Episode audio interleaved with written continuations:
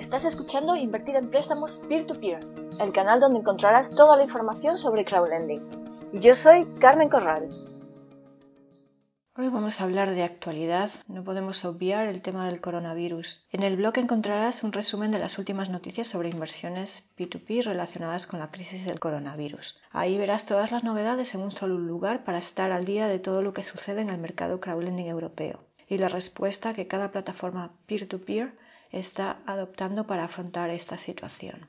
Y aquí vamos a hablar de todo lo relacionado con el coronavirus y la crisis que se nos avecina o en la que ya estamos. Vamos a empezar por ver qué ha pasado en anteriores crisis con inversiones peer-to-peer. Antes de nada debemos de tener en cuenta que cada crisis es diferente y esta es una crisis sin precedentes. Es diferente a todas las demás porque las causas no son económicas, pero sin duda derivará, ya lo está haciendo, en consecuencias económicas. En la anterior crisis el mercado peer-to-peer era casi inexistente.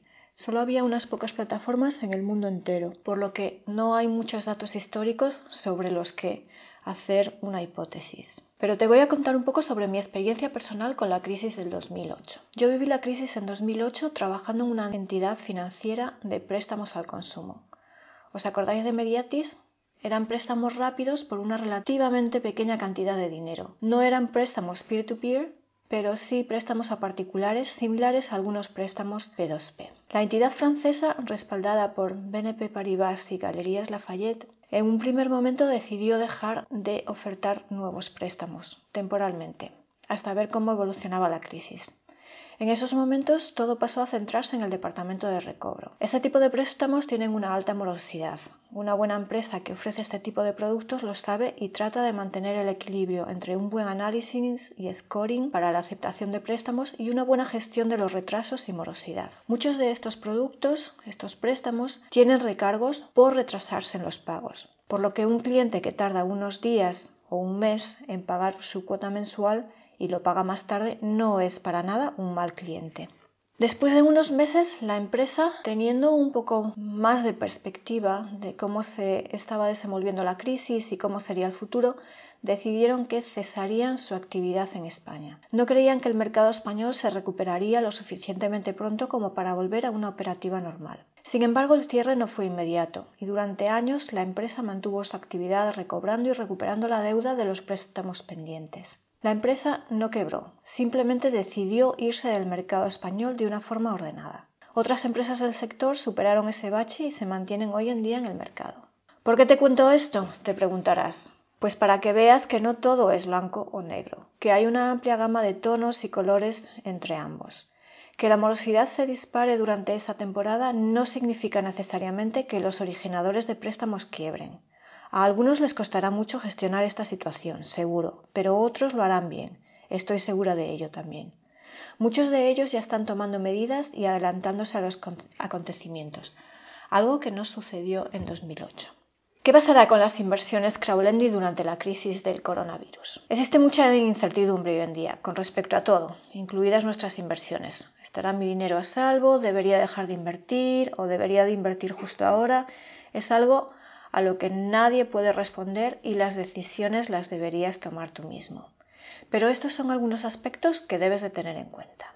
Préstamos personales y al consumo sin garantía. Este tipo de préstamos son los más sensibles de sufrir impagos.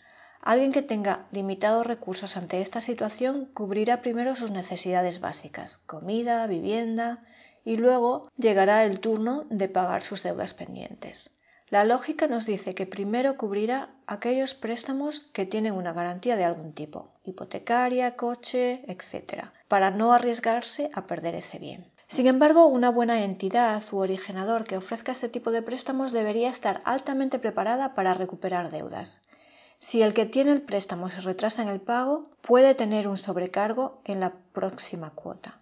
Algunas entidades ofrecen aplazamientos y extensiones de los préstamos como una política habitual para que las personas que se encuentran en una situación temporal difícil puedan alargar el plazo del préstamo y pagarlo más cómodamente. La situación actual podría desbordar la gestión de la ya alta morosidad. El cómo lo gestione cada originador de préstamos y el éxito que consiga está por ver. Los préstamos empresariales. Este tipo de préstamos se pueden ver afectados en un plazo todavía más corto de tiempo, incluso antes de que afecte a los préstamos personales.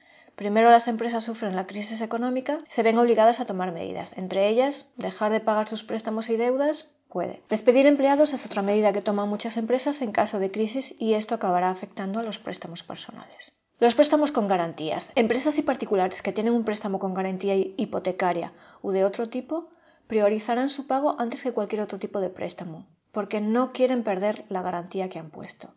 Las hipotecas, pero también préstamos que tienen como garantía un coche, sufrirán menos impagos que un préstamo personal sin garantía. Esto no quiere decir que no ascienda la morosidad en este tipo de préstamos. Otro aspecto a tener en cuenta son los diferentes países.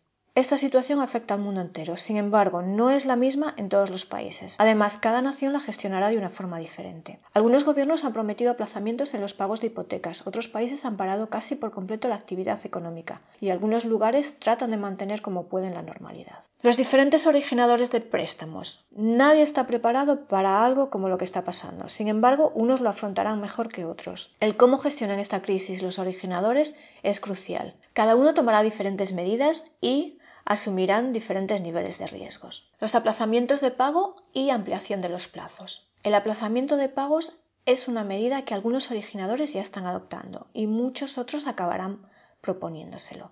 Aplazar el pago y ampliar el plazo de los préstamos puede venir con muchas condiciones diferentes para el prestatario y también para nosotros, los inversores prestamistas, dependiendo de quién la ofrezca. A priori, y esto solo es mi opinión personal, esta medida bien gestionada puede ayudar a contener un aluvión de impagos. ¿Qué pasará con la garantía de recompra? Sabemos que en la práctica la garantía de recompra solo funciona si la compañía que la ejecuta tiene fondos para ello. Mientras el originador de préstamos tenga suficientes fondos para cumplir con la recompra y seguir gestionando los impagos, podrá seguir manteniéndose. ¿Qué voy a hacer con mis inversiones crowdlending durante la crisis del coronavirus? Yo, por el momento, voy a mantener mis inversiones peer-to-peer, mientras estoy atenta a las últimas noticias. Ahora mismo la rentabilidad, debido a que hay poca demanda, pocos inversores, pocos inversores interesados en invertir, está más alta que nunca. Aumentar el interés es una forma que las plataformas peer-to-peer -peer tienen de captar más dinero de los inversores, quedándose ellas con un margen menor. Voy a revisar las estrategias de autoinversión que tengo en cada plataforma para ajustarlas y aprovechar este incremento en los intereses que ofrecen. Además, el mercado secundario de algunas plataformas está lleno de muy buenas ofertas de inversores que venden para obtener liquidez. Actualmente tengo un fondo de emergencia que cubriría mis gastos durante seis meses, en caso de que no tuviese ningún ingreso.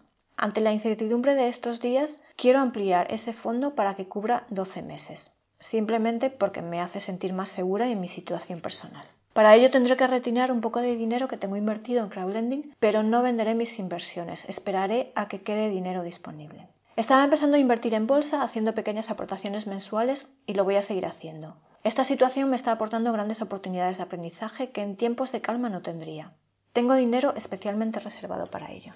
Tengo un mínimo porcentaje de mi cartera invertido en criptomonedas. Si Bitcoin vuelve a bajar, invertiré un poco más para tener mi cartera más diversificada. Esta es mi postura a día de hoy. Mañana podría cambiar totalmente. He dicho ya que estamos viviendo tiempos de incertidumbre, pues lo repito por si todavía no nos habíamos dado cuenta. Siempre ha sido imposible predecir el futuro. Lo siento, pero no creo en las bolas de cristal. En otras circunstancias podríamos tener un referente histórico en el que basarnos para hacer suposiciones de lo que pasará, pero desafortunadamente, o más bien afortunadamente, en este caso no lo tenemos. Suscríbete al canal para seguir las novedades en crowdlending y visita la web invertirenpréstamosp2p.com. Recuerda el 2 con número. Hasta pronto.